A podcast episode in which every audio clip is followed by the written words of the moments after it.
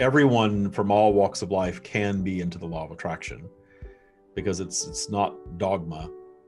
It just is. And when you get into it, you start thinking, gosh, I've figured out now how to manifest these things in my life. I can manifest everything and I can be perfect. I'm going to have the best health. I'm going to attract the best partner. I'm going to have the most money, the best business, the freest life, the most fun. Everything's just going to be perfect. And then it doesn't happen. And then you start questioning all of it. Mm-hmm. And the beauty of vibrational flow, which is so much more important to talk about, in my opinion, than law of attraction, is that we're always creating perfect and imperfect things, this mix of stuff and these experiences in our lives where we're never reaching a state of perfection. Who's bullying you, Qat?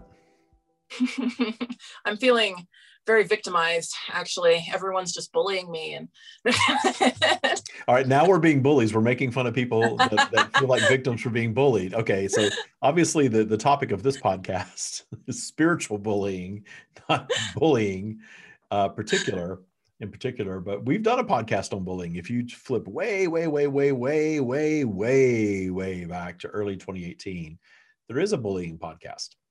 But that was actually on request. By you? Yeah, I requested one on bullying because it's such a fascinating subject to me. Interesting. Mm-hmm. So let's talk about spiritual bullying. And we talked about spiritual narcissism 2 weeks ago. I had that conversation with Debbie. So we'll go into spiritual bullying, which I think is an interesting topic. I don't think we've really touched on that in our 3-year history of this podcast. So dive into it. All right. Well, I think it was the podcast I did with you in October. Somehow the topic of spiritual bullying came up, and we even said we should do an episode on this in the future. So here we are. Spiritual bullying to me is very interesting. Bullying in general is a very interesting topic to me because I found in my life, I got bullied a lot as a kid, and that carried over into my adult life too. And I found myself like being kind of walked all over, not necessarily like a people pleasing kind of, but like a straight up bullying thing. And I know looking back that a lot of that was that vibration that I had carried with me from childhood and feeling like a victim and taking it with me into my adulthood, and just not necessarily consciously putting myself in positions to be bullied, but just there was something in my vibration attracting that type of energy. And growing up in a really religious environment, I saw a lot of fear, like instilling of fear that if you don't act this way, that's not good. And here's the consequences. But it wasn't just the consequences, it was like my peers as well. So like in my youth group, when I was young, they would call each other out on stuff like, hey, the way you said that is kind of against God. And like they would start like almost hall monitoring each other. And that in my religious upbringing carried over, where people would see another person acting one way and call them out on it and being like, that's not how we do things. And they would, it's hard to get into this without judging, because in the expression of being judged, you're still judging. Like we're always judging. Like, you're never going to completely get away from judging. You know, we want to detune judgment, but that doesn't mean you're going to completely eradicate judgment, because we're discerners of preference always. Yeah. So if you have a preference for something, that's not the same thing as judgment. So yeah. Okay. Judge away. And I agree. It's like, I remember thinking, gosh, I think I was in high school and like going through Bible classes and stuff with all this, like you shouldn't point out a speck in someone else's eye when you still have a plank in your own, was like one of the quotes out of the Bible. Oh, I remember thinking like one of those statements you would actually hear some people say, like, you are so judgmental. And just that statement alone is such an oxymoron, because by judging someone for being judgmental, you're being judgmental. Of course, so there's this like judgmental to judge your judgment. Yeah. And so it's like this vicious cycle. So when I left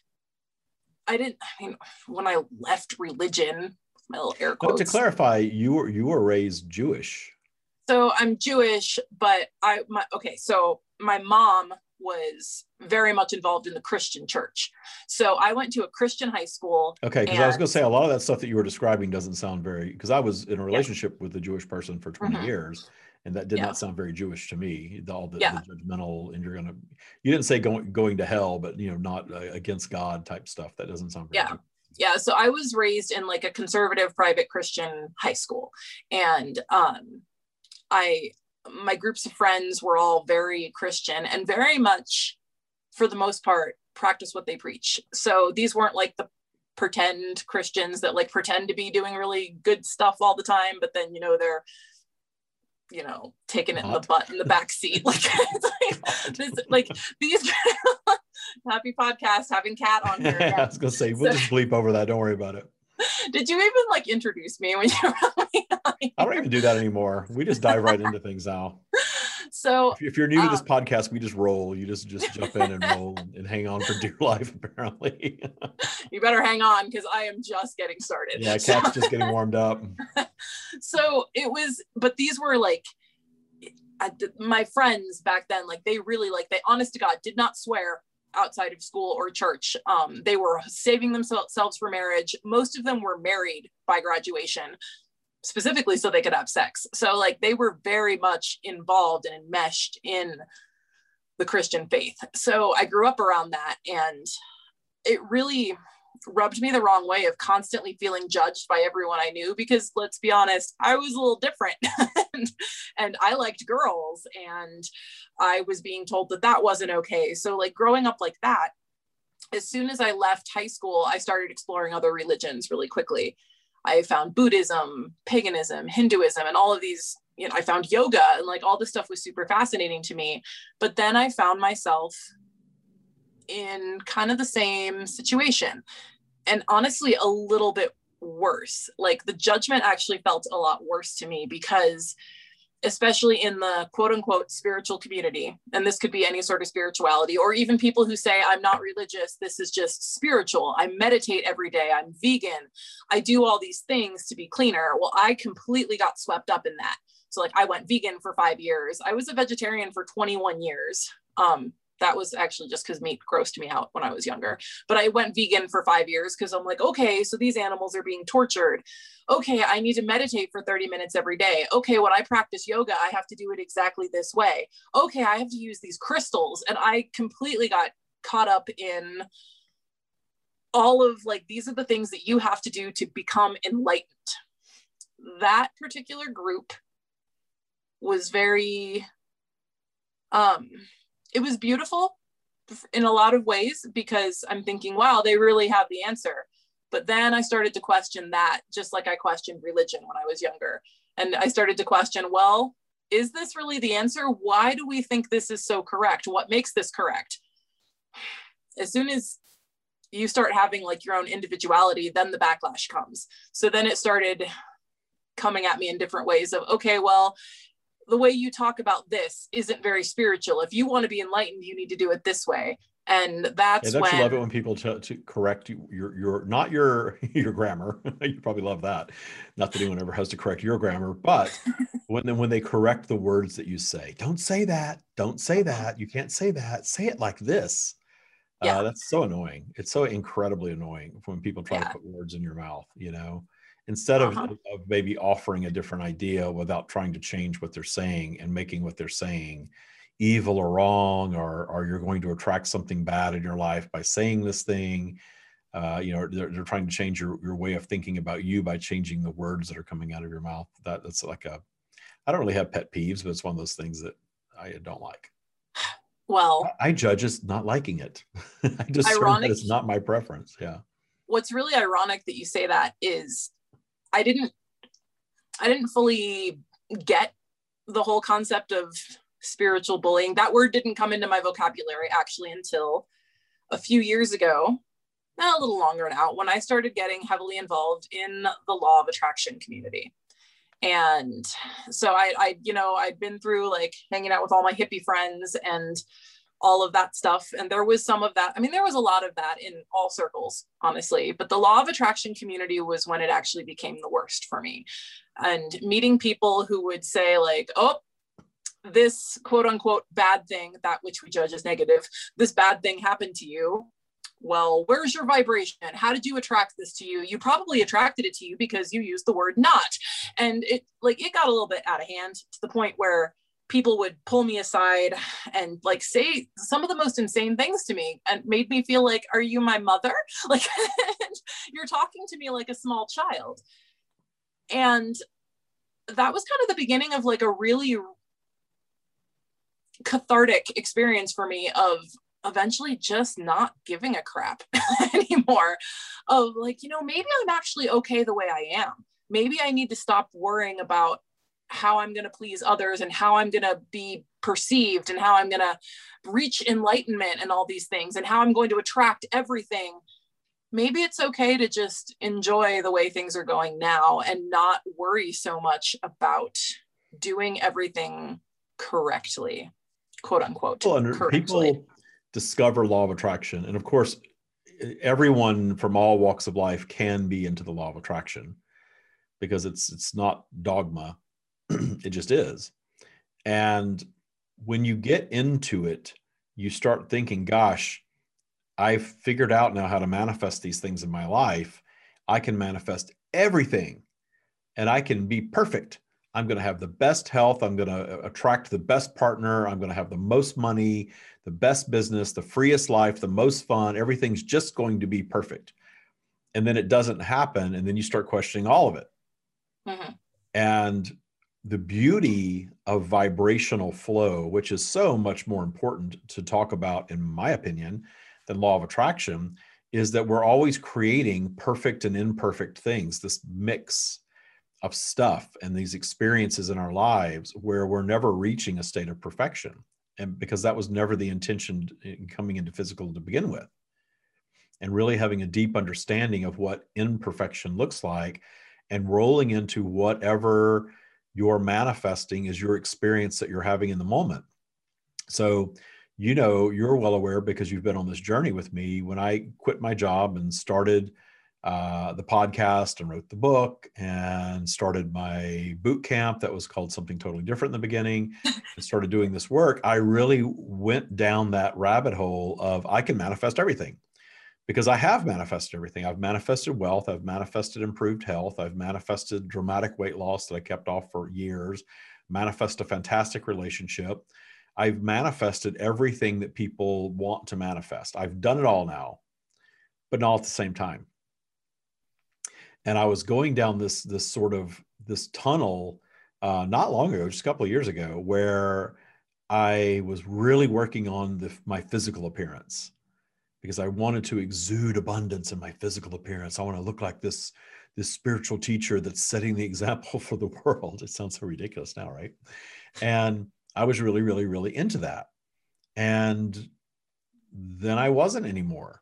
It just wasn't sticking the way that it once was. And COVID might have had something to do with that in the beginning. It was sort of a catalyst to stop going to the gym, start cooking more. We can't go to restaurants. Now I'm going to start baking. And, you know, Michael and I both put on weight. And it dawned on me because I started that little voice that had been squashed for so long started coming back around. Oh, you shouldn't put on weight. You can't gain weight. And it wasn't about my image to the world. It was just about you can't go back to where you once were. There was a fear there of going back to where, you know, I was 300 pounds in my 30s, to not go back there. And I realized that, wow, this fear is just taking me further and further and further down this path. I've got to detune it. Well, what's the root of that? Well, the root of it is that I need to learn to love myself unconditionally, because I conferred with the stream. Is this going to be a problem in my sharing your message with the world if I don't look a certain way? And the answer was pretty much, of course not. You know, are you crazy? We're not judging any aspect of you. Judgment is a human thing. Mm-hmm. Judgment is of humanity in the way that we utilize it. Now, other beings on our planet certainly discern their preference, but they're not judging. They're not needing, you know, others to agree with their preference. They're just discerning their preference. My dog is a great discerner of preference. Man, I was at Michael's parents' house the other night and I gave her a piece of salami and she spit it out. She didn't want any part of it. And it's supposed to be meat, right? So like, okay, she doesn't like salami. So right away, if you feed that dog something she doesn't like, she lets it fall right off her mouth. She, no, I don't think so. I don't want any part of that. So that's discerning preference.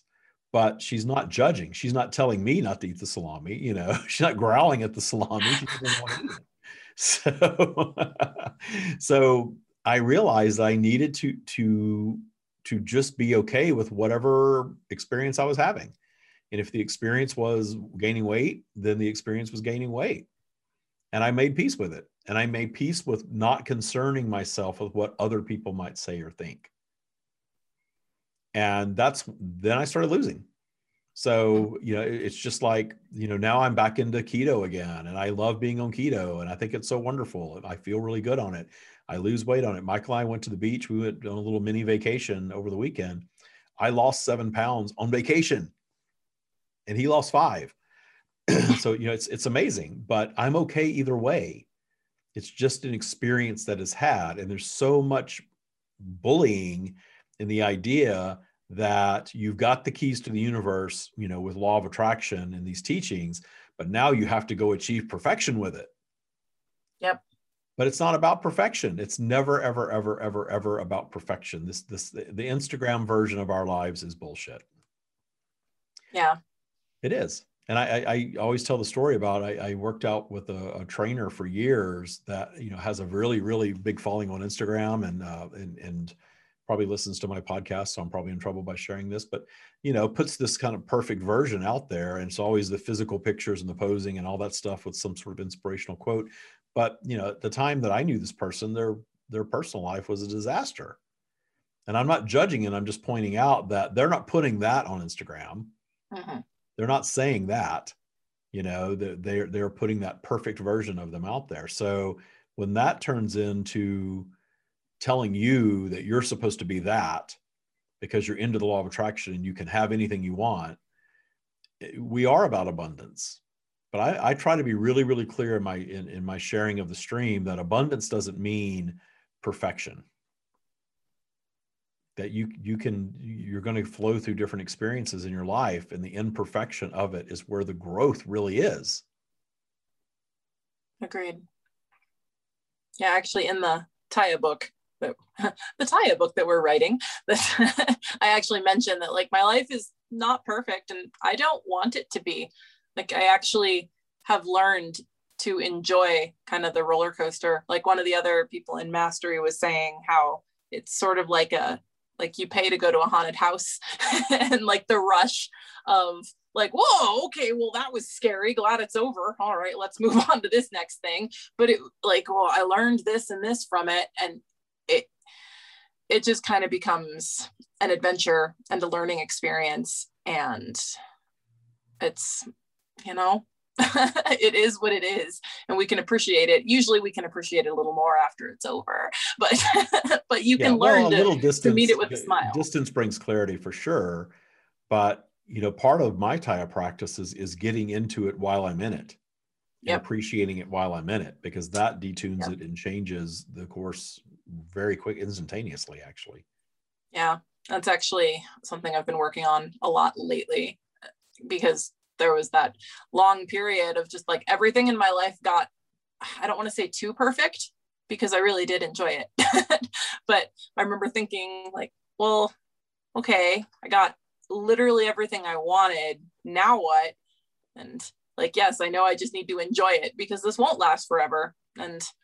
And that's okay. The thing is, you don't just run on autopilot. You don't just manifest everything that you want and then enjoy it. And that's what your life is. You're going to create more obstacles for yourself, no matter what.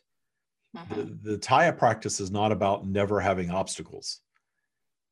The Tya practice is about learning to meet your obstacles in joy and trusting your abundance, whatever your version of that is, when you're down the spiral and when you're up and everything in between.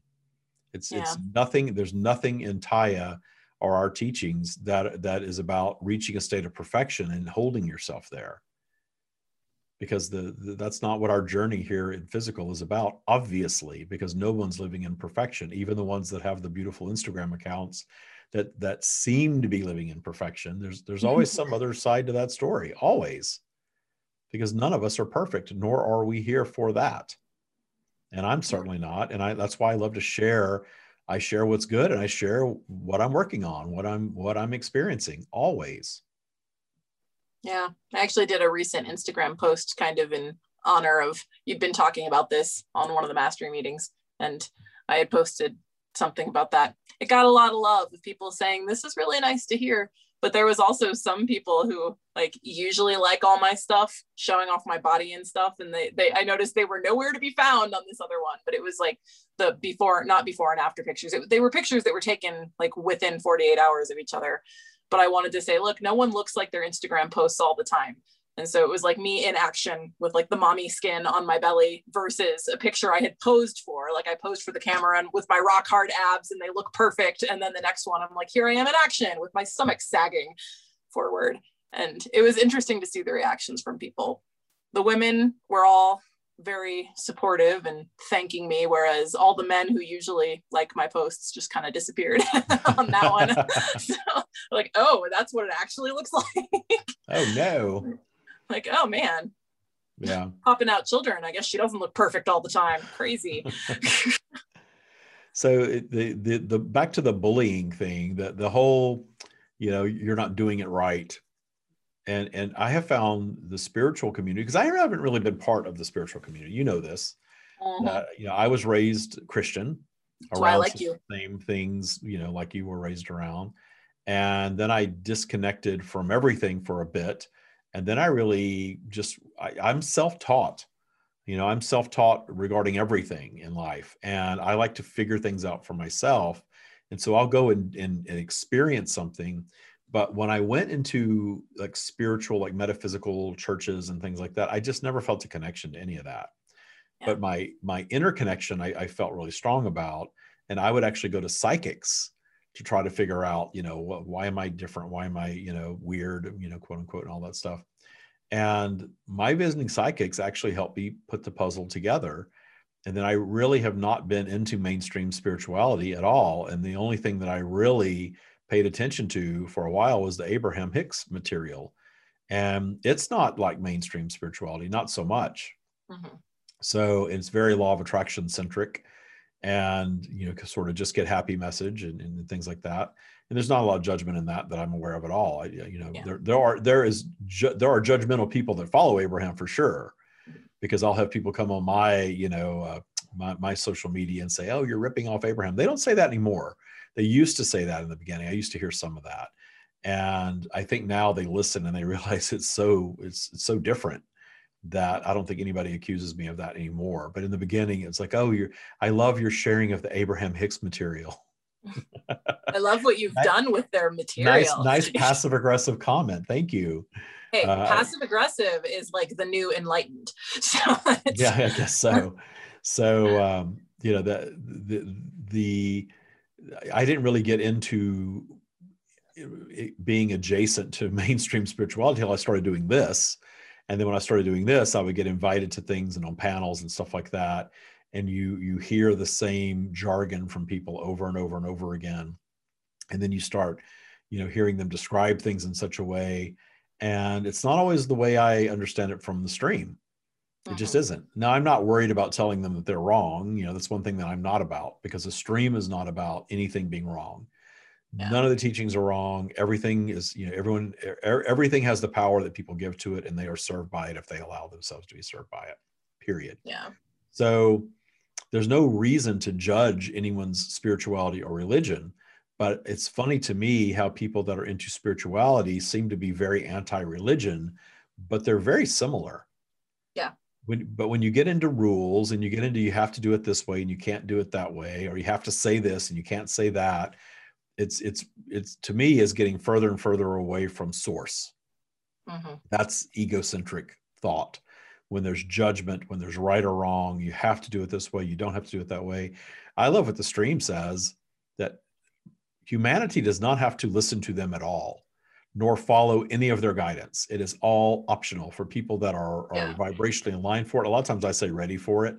And it is a readiness for it. You know, are you at a place in your life where you're ready for that, for this message? And if you're not, it's okay. And you're not going to have a bad life because you don't follow the stream. And you're certainly not going to go someplace different when you die because you don't follow the stream. We all return to our completed state regardless of how we operate our lives. And I firmly believe that. And it makes so much more sense than someone creates us, or you know, this ultimate supreme being creates us to and gives us desires and then judges us on our acting on those desires and then sends us to eternal damnation for not obeying. You know, none of that made sense to me when I was a child, and it just makes less and less sense to me now. No, it's so ridiculous when you actually like put it in perspective like that. It is, but the flip side of that is, but that's what we were taught. Mm-hmm. But there are people who believe that, and they are served in that belief. Yeah. They operate their lives in that belief system. They believe if they behave in a certain way that they're going to get a prize at the end. I don't believe it at all, but I don't have a problem with them believing it. I don't think they're stupid. I don't think they're misinformed. I don't think they're not enlightened.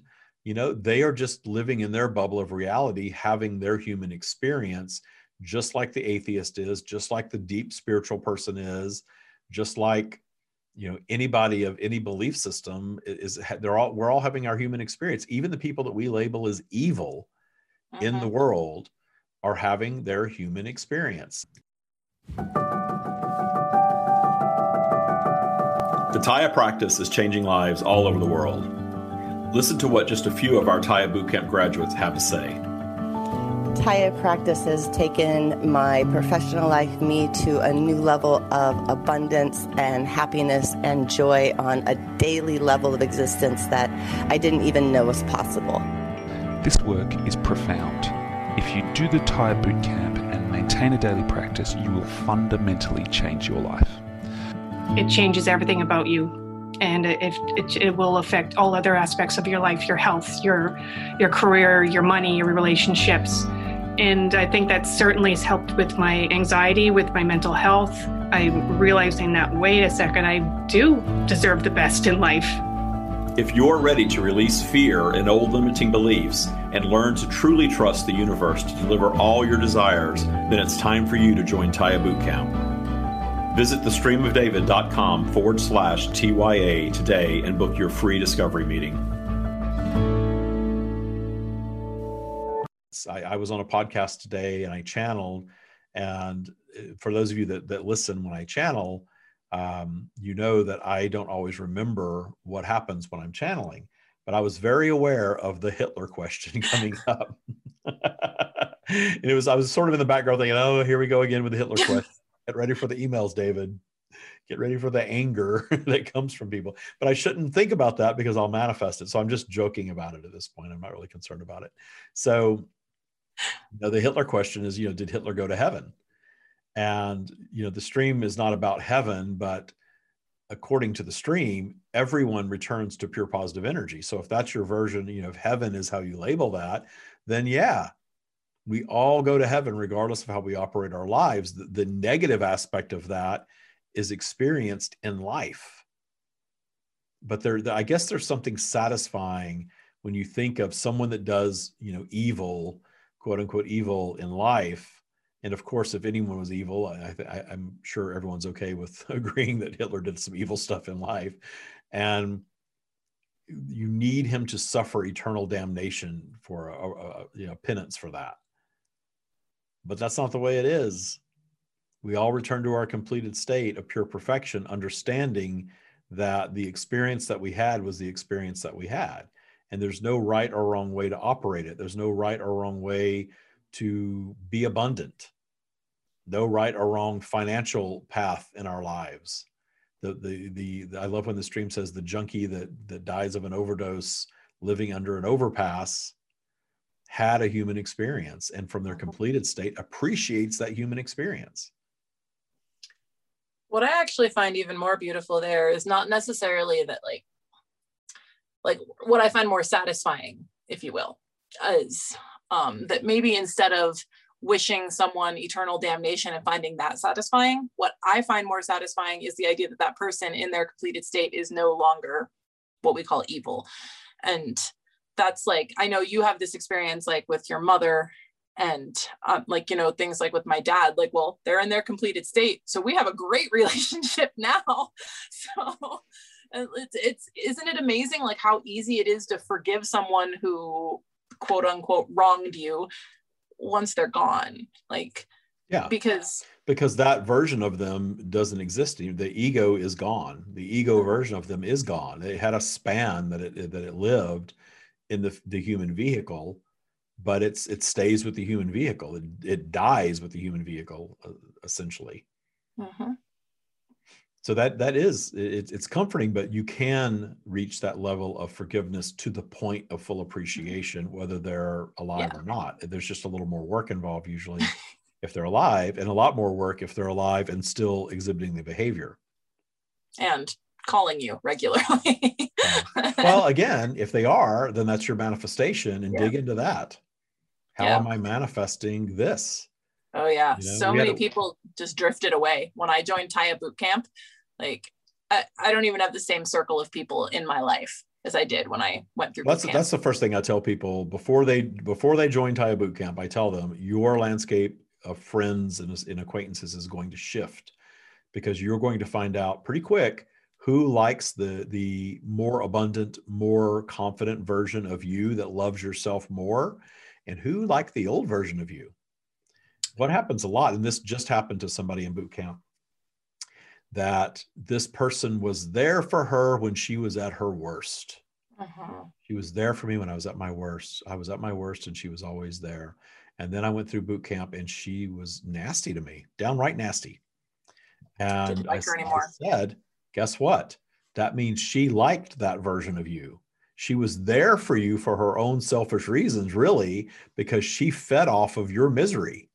Yeah. And not everybody that helps you when you're down is like that. That's not a common, that's not, you know, judging that whole experience. You find out who your real friends are actually when things get better. Mm-hmm. Again, the universe operates in reverse of what humanity teaches. So we say, you find out who your real friends are when times get tough.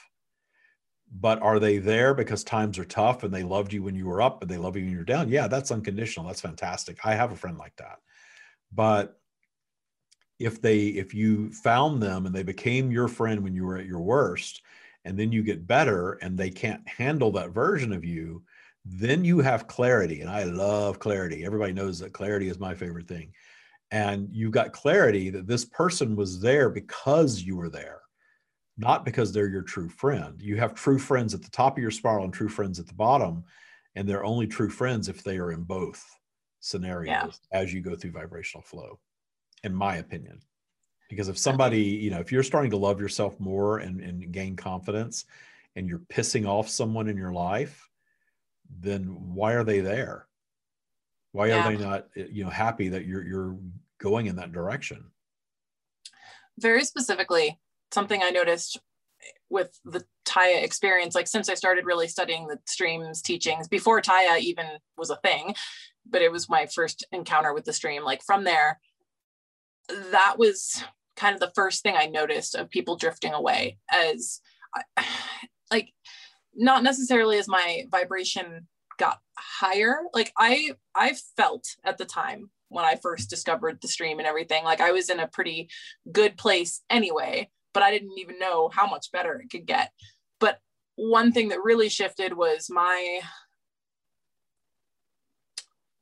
lack of caring, if you will. Like I started really accepting myself for who I was, flaws and all. And like, I think the catchphrase of today for me is quote unquote, my quote unquote flaws were something I finally accepted about myself. And so a lot of people that drifted away when I started really studying the stream were the people in that spiritual community.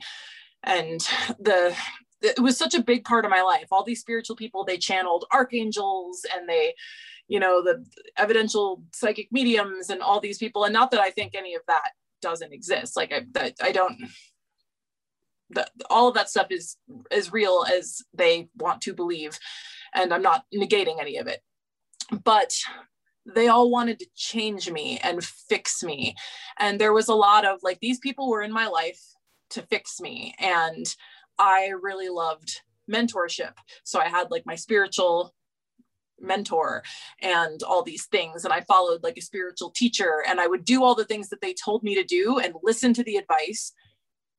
And then it's like, I found the stream and I stopped needing all that advice. And I started to really be okay with who I was, and everything shifted. And a lot of those people drifted away, especially the people who were like, well, you need to be more like this. If you want to be more spiritual, you need to change all these things about you. And when I didn't, and I'm like, no, I'm good, they drifted away very quickly. It's funny that you're saying that right now. And you just sparked a memory for me of when I was, you know, really getting things going in my business, and you were doing a lot of the lives with me. I don't know if I ever told you this, and I'm going to tell you on a podcast recording. Oh, great. Somebody who is a coach in this realm, in the spiritual, you know, world, said that I needed to not have you on anymore because of your nose ring and your tattoos. Obviously I didn't listen to that. So I'm like, really? The stream doesn't give a shit about that. The stream loves her, you know? Well, why would I, if the stream's not judging her based on her appearance, why should I? And I said, I think it's kind of cool. You know, she's expressing herself for who she is, and it's not my thing. I have one tattoo, and it's a Tya tattoo, and I don't have any piercings or anything, but I love that you do what you want to do and express yourself the way that you want to express yourself. I'm kind of thinking, you know, if people are tuning in and judging what the stream is saying based on Qat's appearance, they don't need to stick around for the stream anyway, because they're not going to like what's next. That's so funny. Oh, that's interesting. Yeah, it's, I'm not going to tell you who it was. That's ironic, because for a long time when I started my business, I would take out my nose ring and always keep my tattoos covered. When I did interviews or like all the pictures on my website, I toned it down. And actually I worked with a branding specialist at the beginning of me getting really involved with the stream. And he was like, you need to own it. People are going to like that part about you. And you're actually going to attract more to you if you just decide to be yourself. And so I slowly got a little more comfortable with it. And like a weird thing about me is I kind of, not that I don't regret. I don't know if I can say I regret the tattoos, but I definitely, going back in time, if I would not have them. I got all my tattoos. It's been 17 years since I've gotten a single tattoo. There's nothing I can do about it now. I'm stuck with them, but I really love my nose ring. I took out all the other piercings, but I love my nose ring, and I'm not getting rid of it. But it's, we don't exactly cover up your tattoos though, so you must be somewhat at peace with them at this point. At this point, yeah. I mean, well, now it's well, I overheat so easily. I just can't cover them, but I don't care anymore, and I do like all of them. Like, I think they're beautiful. I didn't get like a Tweety bird tattooed on me or a boyfriend's name or something, but I like all of them still. It's not like something I only liked when I was, you know, 18, but yeah, I did it. It's not like I can change it now. So, oh, well. I was going to say, you got to incorporate TYA in there somewhere. Oh, I meant to ask you actually about the graphic. I want to get it tattooed right there. It's on my list for this year. So. Oh, that's cool. Yes. I will have my Tya tattoo. Carrie got her Tya tattoo. So she got hers done last week. So it's like, wow, people are actually getting this tattooed on. I think that's so cool. I think it's so cool, because I will do it soon. Commitment to something that we know works. We know it gives you a lot of joy and clarity and abundance in your life. We know it works. So once you commit to tattooing it on your body, you're really committed to practicing it, I think. Yeah. That was it for me, that I'm committing to practicing this for the rest of my life. And since I put the tattoo on, it's only gotten better and better and better and better and better. Yep. And life is really good. It's not perfect, but life is really good. I'm amazed at the just joyous experience after joyous experience and high appreciation and sailing through this COVID thing, you know, that seems to be freaking out the world now for a year, in ease. And yeah. Real ease and getting yeah. clarity on a lot of stuff in the process of COVID. You know, I've lost friends and during COVID. Me too. I've lost friends that I needed to lose. Exactly. I needed to lose them. They liked the phony cocktail party version of me that wasn't necessarily talking about my spiritual stuff. And then they get a little whiff of my spiritual stuff and, oh no, we don't want any part of that. Okay, bye. Yeah. I don't care if somebody's into what I do or not. Michael's not that into what I do, but he's respectful of it. He appreciates it. He knows it's real because he sees it in action. So that's all I need from anyone. I don't need you to be into it, but if you think it's freaky or weird, or you can't associate with me because of it, bye. Oh, well. Bye. Yeah, I managed to live life many years before meeting you, and I will continue to live life once you're back out of my life again. I've had that happen. Yeah. I've had that happen. Palm Springs is a small town and can be a very judgmental small town where everybody knows everybody and people gossip and talk. And I haven't lived in a small town since I was a child. I've lived in cities my entire adult life, and then I moved back here, and there's so many things I love about it. It's easy to get around. It's a slower pace. It's laid back. We're not stuck in traffic. It's not so high density congestion of people. I like that it's easy to move around this place. But the small town aspects of it is the contrast of it, that it is a small town. It's a small community, and it can be very gossipy and judgmental, and you're supposed to think a certain way. And if you don't think that way politically and otherwise, you're quote unquote an outcast. Yep. Yep. Getting to a point of not caring that people wanted to change me was a, and then not caring about the gossip. That's another thing is suddenly you just stop concerning yourself about what other people say about you is magnificent. Yeah. And we're so wound up in that, you know, the world's opinion of us, and just getting past caring, you know, nothing. We went on a trip for my birthday. I was talking about gaining weight. We went to Santa Barbara, and we stayed at this really nice resort and had a beautiful pool overlooking the ocean, this infinity edge pool.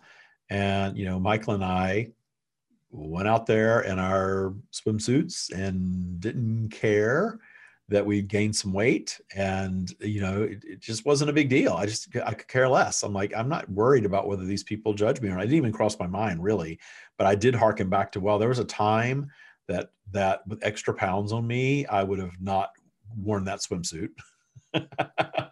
and gone out there like that. I remember being that way. And when I was really heavy, I was really like that. You know, I remember staying at some wonderful resorts in my 20s and 30s for the experience, but I didn't fully experience them because I was so embarrassed of how I looked, you know, but my embarrassment of how I looked didn't motivate me to change it. The finding love for myself, despite that, is what drove me to change it. And I had to learn that. I had to teach myself that lesson on a deeper level this go around. See, for me, it was like chronic pain and all my weird little quirks about my personality and all these diagnoses I have and like the different things, Tourette's and the OCD and all that stuff.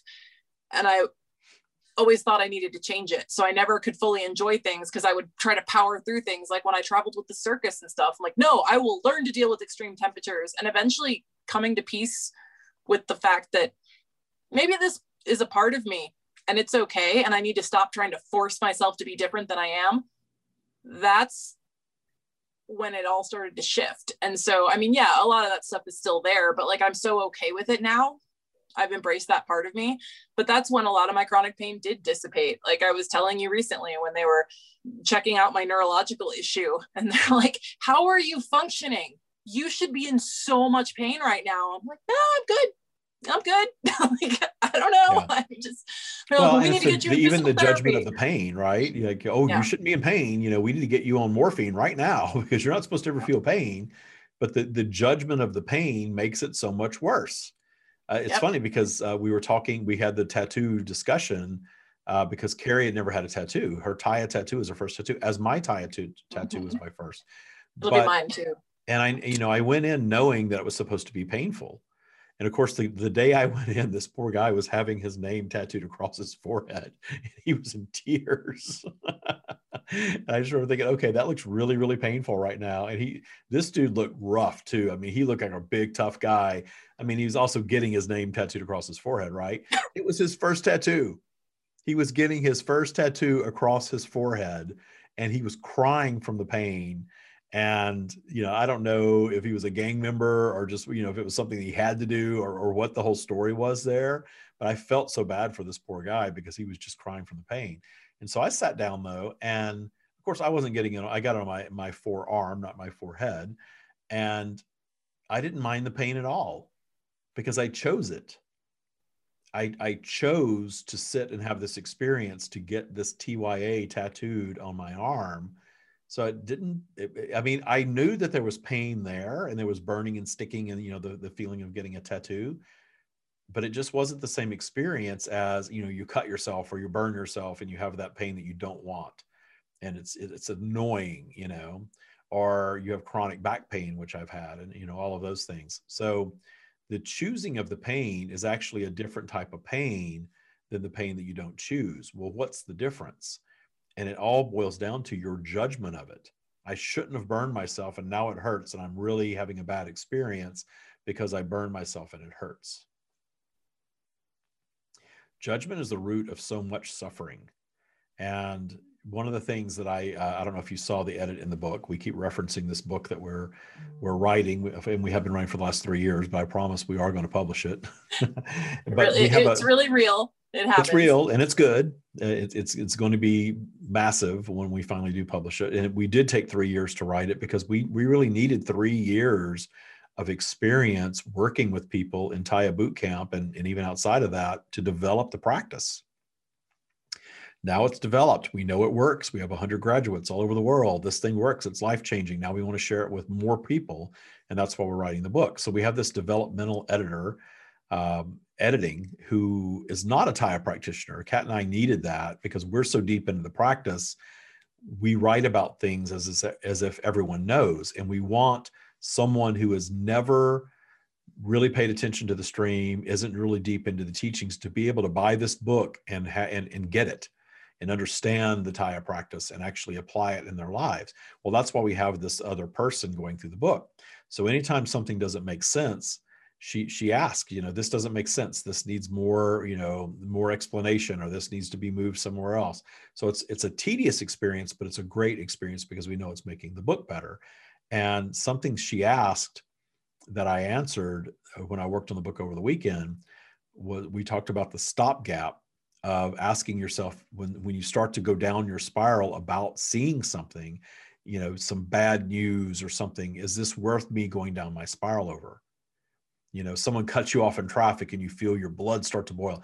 Wait a minute, is this worth going down my spiral over? No, because going down your spiral is not going to produce a positive result, especially in traffic.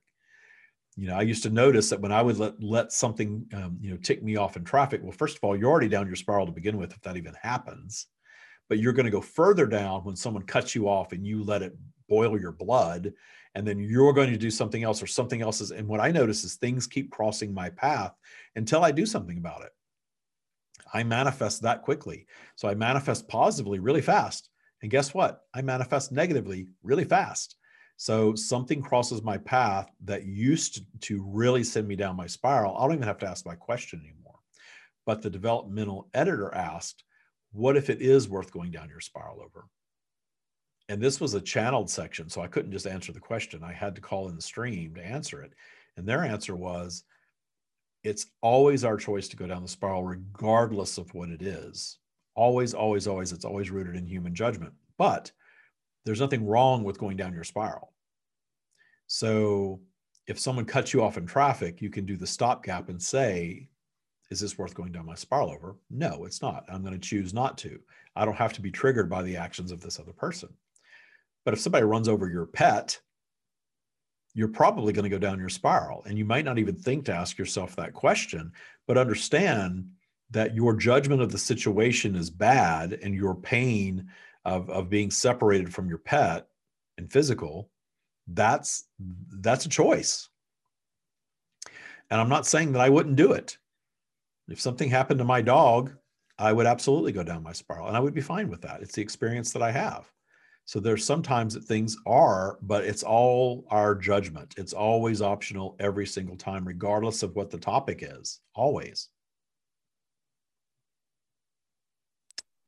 Yeah, I think I agree. I think there's like a matter of like the fight or flight. We were just talking about this before the podcast, the fight or flight mechanism in your brain. Sometimes going down your spiral can be helpful. It's like you can actually get things done. You did a podcast episode with, I can't remember who it was, but it was on this podcast, an episode a while ago about how fear can have its place. Sometimes it's helpful. Yeah. So yeah, that was, yeah. Well, the stream used the example of, you know, when we were, you know, not living in structures, we were living out in the woods, and we were participating yes. in the food chain more than we are now. You know, fear worked to get us out of harm's way, because there are animals on this planet that can kill us. Yeah. And do. I used to live in Florida. It happens. So the getting out of harm's way, if the fear mechanism gets you out of the speed, out of the way of the speeding bus, well, then fear has done its job, and it's a powerful emotion, but it's been so exploited by humanity for the expansion of humanity, but also for the control of humanity. So there's contrast on all topics. So that exploitation caused us to behave in a certain way that sort of brought us together into societies and allowed the advancement. And now here we are, we've advanced so far, we no longer need that stuff. That's why it's starting to fall away. That's what's causing the mass ascension that we are experiencing. The pandemic is absolutely a product of that. And there's going to be more products of that. The earth is changing, humanity is changing. And you can change and ride through those changes in fear, or you can ride through those changes in eager excitement of what's next, enjoying whatever it is that you're experiencing. Even if what you're experiencing is considered less than an ideal experience, because humanity tells you you're not supposed to have that experience. Even if you're gaining weight, even if you lose your job, even if you're not in the same career field you used to be in because the jobs have dried up in it, even if you're, you know, supposedly the currency system is going to completely collapse now. And what the stream says about that is that every action has a reaction, and anything that inflates is going to then deflate. There's always a burst to every bubble, but you don't have to participate in that. Nobody has to participate in that. It's mass consciousness fear that's going to create the next economic downturn, the next depression, if you will. Fear will create that. But the ones who aren't fearful, the ones who are choosing to not participate in it, don't have to go there. And we're way off the topic of bullying now, so we should wrap up. Fair enough. You can always count, if you haven't listened to this podcast before, you can always count us to sort of take you swimming and swirling all over the place. But we end up back at the same place, and that is love yourself. Be confident. Know that your life can just get better and better and better and better the more you love yourself. And the more you detune the judgment of others and detune your concern about the judgment from others. Yeah, I completely agree. So have you heard our guided meditation, Source Connect? It's the most popular guided meditation that we offer. And I'm offering it to you right now for free if you text the word AWAKEN to 760-284-7665. That's AWAKEN to 760-284-7665. You'll receive access to this guided meditation that takes you on this amazing journey to your natural source connection. It's completely channeled by the stream and backed by beautiful acoustic music by Christo Polani. In addition to that guided meditation, you also get access to our free Facebook group and other Tya tools. So text the word AWAKEN to 760-284-7665. This is only available right now in North America. So if you're outside of North America, join our free Facebook group, The Tya Practice, and you can gain access to this guided meditation there as well. Thanks for listening. Very good. Thank you, Qat. Thank you. Thank you, everyone. Namaste.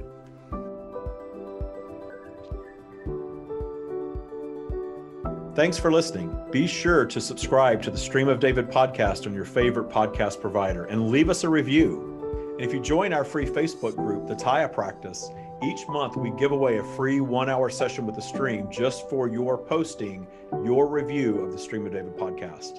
Your feedback is very valuable to us. Thanks again.